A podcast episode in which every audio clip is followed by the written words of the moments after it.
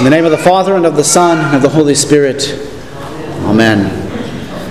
The Son of Man came to seek and to save the lost, Jesus will say in a few chapters later on in Luke 19. Here in Luke 15, the whole chapter is about parables of Jesus finding lost things, lost and found things, a lost sheep, a lost coin, the next parable that we don't hear in today's gospel reading is two lost sons. But this is Jesus' mission, isn't it? Finding, rescuing, searching, seeking, saving the lost, wherever they might, they might be and whomever they might be, seeking and saving you and me and all people by his death and resurrection. Scripture uses a lot of metaphors. These are words filled with living and active imagery to describe who Jesus is, to describe his work for us. He is the Lamb of God who takes away the sin of the world. Jesus is the lion of the tribe of Judah who crushes the prowling wolf under his foot. Today's gospel reading gives us yet another picture of Jesus seeking and searching, finding the lost. There was a poet, Francis Thompson, who wrote a great poem called The Hound of Heaven, where he depicts God, Jesus himself, as the relentless hound of heaven who pursues us in his relentless love for us. He chases poor, miserable sinners down until they're finally exhausted, weary in their own sin. And then in the poem, The Hound of Heaven catches the narrator and is greeted not with fangs and fury, but with a gentle caress and an embrace. Or, as our Lord proclaims to us today through the prophet Ezekiel, I will seek out the lost, I will bring back the strayed, I will bind up the injured, and I will strengthen the weak, and the fat and strong I will destroy, I will feed them in justice. So, today and for the next couple of weeks, we're going to be looking at the gospel readings from the perspective of Jesus as our good steward, our chief steward, Christ the good shepherd, but also our good steward, and we as stewards under our good shepherd. For he is the chief steward. Today we hear how he is the steward of the lost, lost sheep, lost coins, but also us lost, hurting, wounded, broken people. So Jesus told them this parable. What man of you having a hundred sheep, if he has lost one of them, does not leave the ninety nine in the open country and go after the one that's lost and finds it?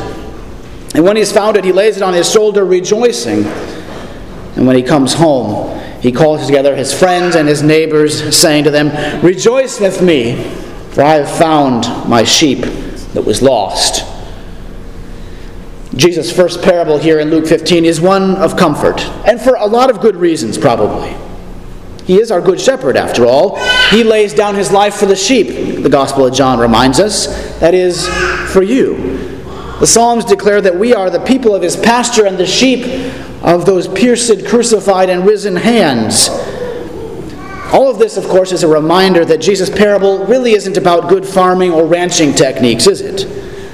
It's ultimately about the kingdom of God, about the good and gracious reign and rule of God that comes to us in the person of Jesus.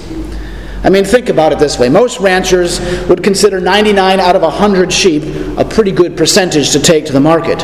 One lost sheep? No big deal. Not a problem. I've got 99 good ones back at the ranch. Count your losses. Head off to the butcher. But not this good shepherd. No. He seeks and saves the lost. Jesus' second parable, the parable of the coin, of course, doesn't get as much attention as the parable of the lost sheep, but it's still just as dramatic. And again, it's all about the kingdom of God and God's good and gracious rule and reign in Jesus. It's not really about financial practices and saving money. What woman, he says, having ten silver coins, if she loses one, does not light a lamp, sweep the house, and seek diligently until she finds it. And when she's found it, she calls together her friends and neighbors and says, Rejoice with me, for I have found the coin that I had lost. When was the last time you called your neighbors for a party over finding a penny in your house? Hmm? And you're probably wondering, why did Pastor pick this gospel reading for stewardship? What do lost sheep and lost coins have to do with our life as stewards in God's kingdom? Maybe last week's gospel would have been better, admittedly. Jesus talks about counting the cost. But of course, Jesus answers these kinds of questions with his own words. At the end of both of our parables this morning, he says, Just so I tell you, there will be more joy in heaven over one sinner who repents than over 99 righteous who need no repentance. And just so I tell you, there is joy before the angels of God in heaven when one sinner repents. You see, Jesus' parables have a lot to do with God's stewardship. Primarily, his stewardship of us. He cares for us, his seeking and saving us, the lost. Now, to the Pharisees who heard these parables, Jesus was preaching law and repentance. They were a rebuke against their pride and their unbelief and their rejection of Jesus. This man receives sinners and eats with them, they decried, as we heard at the beginning of Luke 15. And so Jesus calls us to repentance in these parables too to repent of our pride and our sinful selfishness of thought and word and deed to repent of thinking that we are not the greatest sinners of all. But there's also another side of these parables, too the tax collectors and the sinners that Jesus gathered with and ate with. Jesus' words are a proclamation of forgiveness. It's his seeking and saving them and you, the lost ones.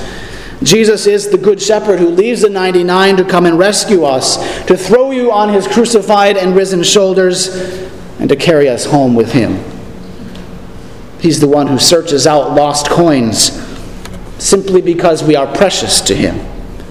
He is the one who is the great hound of heaven who sniffs us out and embraces us in his relentless, merciful love. See, Jesus' parables teach us what is truly valuable in God's kingdom and how God approaches things that he finds valuable and loving and caring. That's a way to look at stewardship, isn't it? Because that in turn has a lot to say about how we live our lives as stewards. It's good to think about it, perhaps, as we've done this summer, in times and talents and treasures, and things like proportional giving. But of course, it's also better to remember that we do all of those things because Scripture, first and foremost, teaches us that everything we have is a gift from our Good Shepherd our life, our possessions. We are simply stewards of everything He places into our sinful, feeble hands. What Jesus, Jesus reveals in these parables that He's the steward of the lost, that He puts everything exactly where it belongs, and everything He's done for us. Remember Jesus' mission again to seek, to save the lost. So, if we think about it that way, Christian stewardship then is simply supporting that mission in our vocation, wherever God has called us, in church, in home, in the world. We are stewards because Christ Himself is the steward first, the chief steward of the lost. And we see in Him how God put more than a tenth of His treasure on the line, how He paid the price fully for us in our sin, not with gold or silver but with his holy, precious blood. With his innocent suffering and death, he found you. He saves you. God forsook more than 99% of his Son on the cross to make peace with us and to give us forgiveness. He gave everything. Jesus gave all that he had on the cross for you, for your redemption. He died and rose from the grave to give us peace with the Father. He did it to fulfill every command and to give us everlasting life. He did it to seek and to save you, to find you. And still today He comes to rescue and to redeem, to heal and to feed and to save us in His holy body and blood today, which finds, heals, and saves and forgives you. In the name of the Father, and of the Son, and of the Holy Spirit. Amen.